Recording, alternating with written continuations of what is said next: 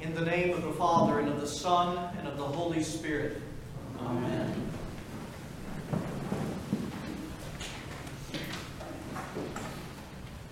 My friends, we have arrived. I think somebody accidentally backed into the lights back there. Since it's Passion Sunday, we don't need anything else dimming things around here, right? We've arrived at Passion Sunday, fifth Sunday of Lent. It's on Passion Sunday that both sets the tone, but also provides a framework of meaning for the most sacred and holy week that we will ever encounter each year in our lives. Holy Week, which will begin this next Palm Sunday, next Sunday, and we'll journey together with our Lord. How does Passion Sunday set the tone, and what tone is it that I'm referring to? Look around all of us.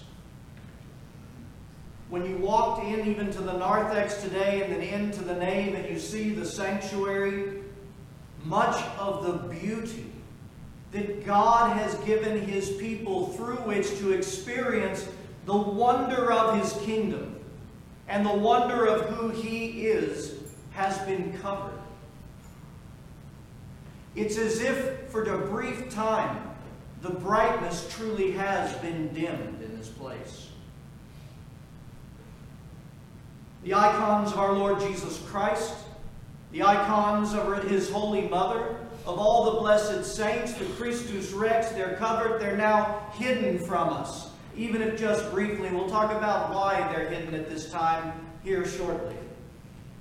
You know, one of the young ladies in our parish on Thursday, everything just had been covered.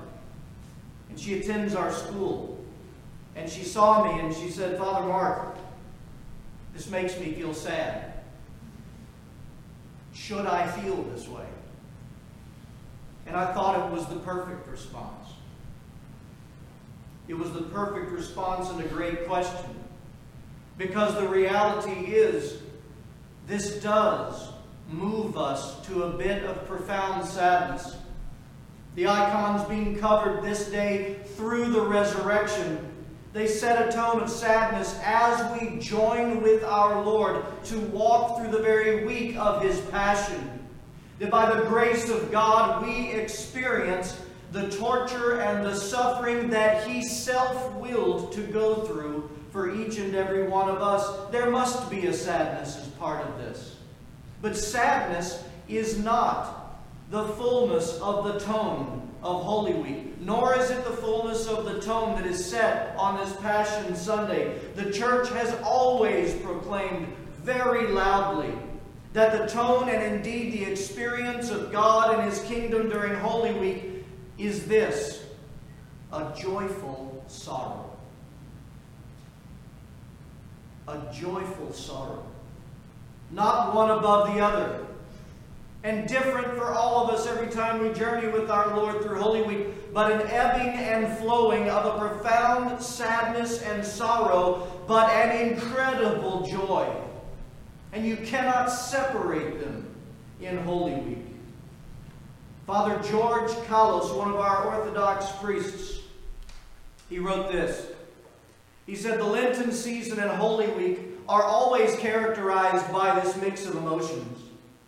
We are sorrowful for our sins, but joyful for the experience of His mercy that covers them. We are, we are sorrowful for His immense suffering, but joyful for the resurrection that is always attached and follows. We mourn, but we mourn with the greatest hope. So, Passion Sunday is given by God to help us ready ourselves for this journey through the most sacred week of Holy Week, so that we set our souls, have them fixed upon Christ, but most importantly, so that we see Him and His work and His finished work that He will do for us and continues to do eternally for us because of this blessed week. We need to set our eyes and see Him clearly on the truth of what Jesus Christ has done for all of us. And today on Passion Sunday, we set that stage. Again, not just the tone, but the framework of the meaning of what Christ will do. Today we focus on two revelations for us as we prepare to walk through Holy Week. The first comes from our gospel reading today, from the Gospel of St. John in chapter 8. The Jews and the leaders of the Jews, they really are hammering on our Lord Jesus Christ. I mean, they've stooped to calling him demon possessed. You're possessed by a demon, you're filled with a demon. That's why you do all these things and say all these things. And so there's this back and forth dialogue. And finally, and for the first time publicly, our Lord Jesus Christ looks at all of them and he declares himself God by saying, Before Abraham was, I am. It's like a dagger to the Jews. He uses the most holy name, almost unmentionable by them, of God. He is saying that the God of Moses who met him in the burning bush, that was me. The God who delivered you, I'm your deliverer.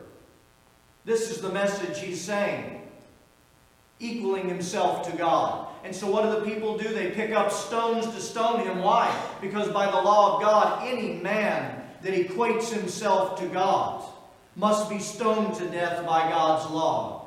And so they pick up stones, and then we hear these words. They took up stones to throw at him, but Jesus hid himself and went out of the temple, going through the midst of them, and so passed by. And it's in this statement that our Lord Jesus Christ hid himself, that Christ gave wisdom that on this day, on, on Passion Sunday, that as our Lord moves towards Palm Sunday and towards his Passion, he is now hidden from us for a brief time. You know, I find it amazing that on this day, Christ has hidden himself. It presents one of the great paradox in our faith, and on this day particularly.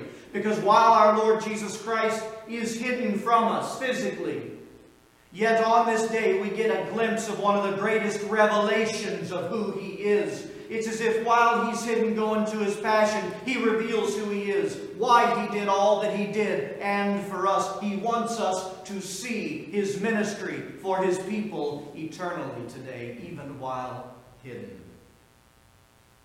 And so in the Gospel of St. John, they pick up stones, and Jesus, I want you to get this. This is in the temple. They pick up stones. This is a multitude of people, and he's hidden from them? This is a miracle. They couldn't touch him. We have something very happen very similarly in the Gospel of St. Luke in chapter 4, earlier in our Lord Jesus Christ's ministry, when he's in his hometown of Nazareth. And the people, the Jews, his own people in his own hometown rise up against him and they rush him out of town to the edge of a cliff. And the multitude of, of those Nazarenes are thrust upon him, and he's there at the edge of a cliff surrounded by them, seeking to kill him, rejecting him. And then they hear these words. Then passing through the midst of them, he went his way. Impossible. In both of these situations, my friend, those who sought to kill our Lord Jesus Christ simply had no power and no authority to accomplish the task. Why? Because that was not yet the time of his passion. It was not yet the time of the fulfillment of all things. Now, what does that tell us about Jesus Christ? And what does it tell us about his heart and his disposition and his nature towards each and every one of us? It tells us this truth. No one had and has the authority to take the life of Jesus Christ. Christ always infinitely had the authority to lay down his life freely when he would choose to do so for the reasons for which he would choose to do so. Our Lord Jesus Christ was the only one with the authority to give up his life. St. Ambrose puts it this way Understand that Jesus was not forced to suffer the passion of the body, it was voluntary. He was not taken by the Jews, but given by himself. Indeed, he is taken when he wants to be. He glides away when he wants to be. He is hung on the cross when he wants to be. He is not held by any when he does not wish it. You know, our Lord Jesus Christ would say this about himself in the Gospel of St. John in chapter 10 when he would reveal himself as the good shepherd of the sheep. He said, I am the good shepherd. The good shepherd gives his life for the sheep. I am the good shepherd. I know my sheep and am known by my own. As the Father knows me, even so I know the Father, and I lay down my life for the sheep. Listen to his words now. No one takes it from me, but I lay it down of myself. I have power to lay down my life, and I have power to take it up again. Do you hear God? Christ our God. The passion of our Lord Jesus Christ was infinitely by the voluntary will of the Word of God, Jesus Christ. It was a will determined even to go through such torture and suffering in order to find that which had been lost. To will that his blood be shed and poured out to save that which was broken and that which was fallen. To bring back to eternal fellowship through him by his will to offer himself to suffering and death back into eternal fellowship with the Father for all eternity. It was a voluntary will, my friends, and I want you to hear this. A voluntary will that chose the sufferings, the tortures, and death of the cross rather than choosing an eternity without you.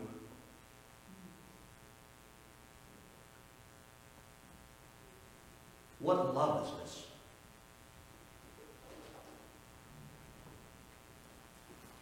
God desires us. The Jews that shouted, Crucify him out loud, which we'll experience in Holy Week. They could not crucify him and kill him. They had no power and authority. Pilate, the governor of the land, with all authority in that land, even when washing his hands and handing him back to the will of the Jews, had no power no authority to take the life of Jesus Christ. The nailers who nailed into his wrist and his feet had no power or means to kill the Word of God. My friends, the cross itself could not kill him. Why do we say that? Because even on the torture and agony of the cross, and only when it was finished, we are told that our Lord surrendered his spirit. The cross didn't take it from him. Christ our God wasn't helpless in the hands of killers. He was intentional, being a God of mercy. For us, let that truth, as we prepare ourselves for Holy Week, let that truth direct you to the unfathomable depth of the love that God has for you for me. That while we were absolutely and are absolutely the most horrific, steeped in our frailties, weaknesses, condition of the fall, and all the blessed sins that come from us. While we were in the depth of that, it was the will of God to do this. To redeem us and bring us back to Himself. To endure. For the joy set before Him. The second truth of our Lord Jesus Christ that we need to see today is the results of his will. The results of his passion here on Passion Sunday. And we get this from one of the most exquisite teachings on the eternal position of Jesus Christ in the heavenlies for the sake of your soul and mine. And it comes from Hebrews in chapter 9. And I'll read to you these words, and then we are going to consider this. But Christ came as high priest of the good things to come, with a greater and more perfect tabernacle, not made with hands, that is not of this creation, not with the blood of goats and calves, but with his own blood he entered the most holy place once for all, having obtained eternal redemption. For if the blood of bulls and goats and the ashes of a heifer sprinkling the unclean sanctifies for the purifying of the flesh, how much more shall the blood of Christ, who through the eternal Spirit offered himself without spot to God, cleanse your conscience from dead works to serve the living God. And for this reason, he is the mediator of a new covenant, by means of death, for the redemption of the, of the transgressions under the first covenant, that those who are called may receive the promise of eternal inheritance. To say that's a mouthful doesn't do it justice. I want you to picture something with me. Join me in this. The scene that is set in Hebrews for us is this. Because I want to show you what heaven saw. All heaven. And still sees today. When our Lord Jesus Christ ascended into heaven, what we're being told is he ascended in this manner that when he entered into the most holy place, the eternal temple, he entered in as our great high priest for all eternity. And he entered in with the basin of his own shed blood. And that blood shone to the Father. This great high priest stands forever, and we proclaim it every Mass as our mediator and our advocate. That because he willed the suffering to happen, that he willed to defeat death by tasting it himself. That now he offers to God this finished work so that when everyone is baptized, the blood is poured upon them and they are cleansed of their sins. And when they dirty their white garment and they come boldly before the throne of grace and mercy, it is endless, unlimited mercy. When someone comes truly repentant of heart, wanting to be restored, our Lord has his blood in hand. And he literally washes again and again. This is the reason he willed. So that he could be the God man forever. Flesh completely joined to his divinity for all eternity, so that every human soul could come and approach him and be washed clean, their burden of their conscience done away with. You know what Passion Sunday is? It's the gospel. It's the good news in Jesus Christ. And it points to his nature, who he is, that brought him to do what he did. And his nature shouts at us You are beloved of God. Come and be clean. Be washed, be made new, and I will grant you paradise. In the name of the Father, and of the Son, and of the Holy Spirit.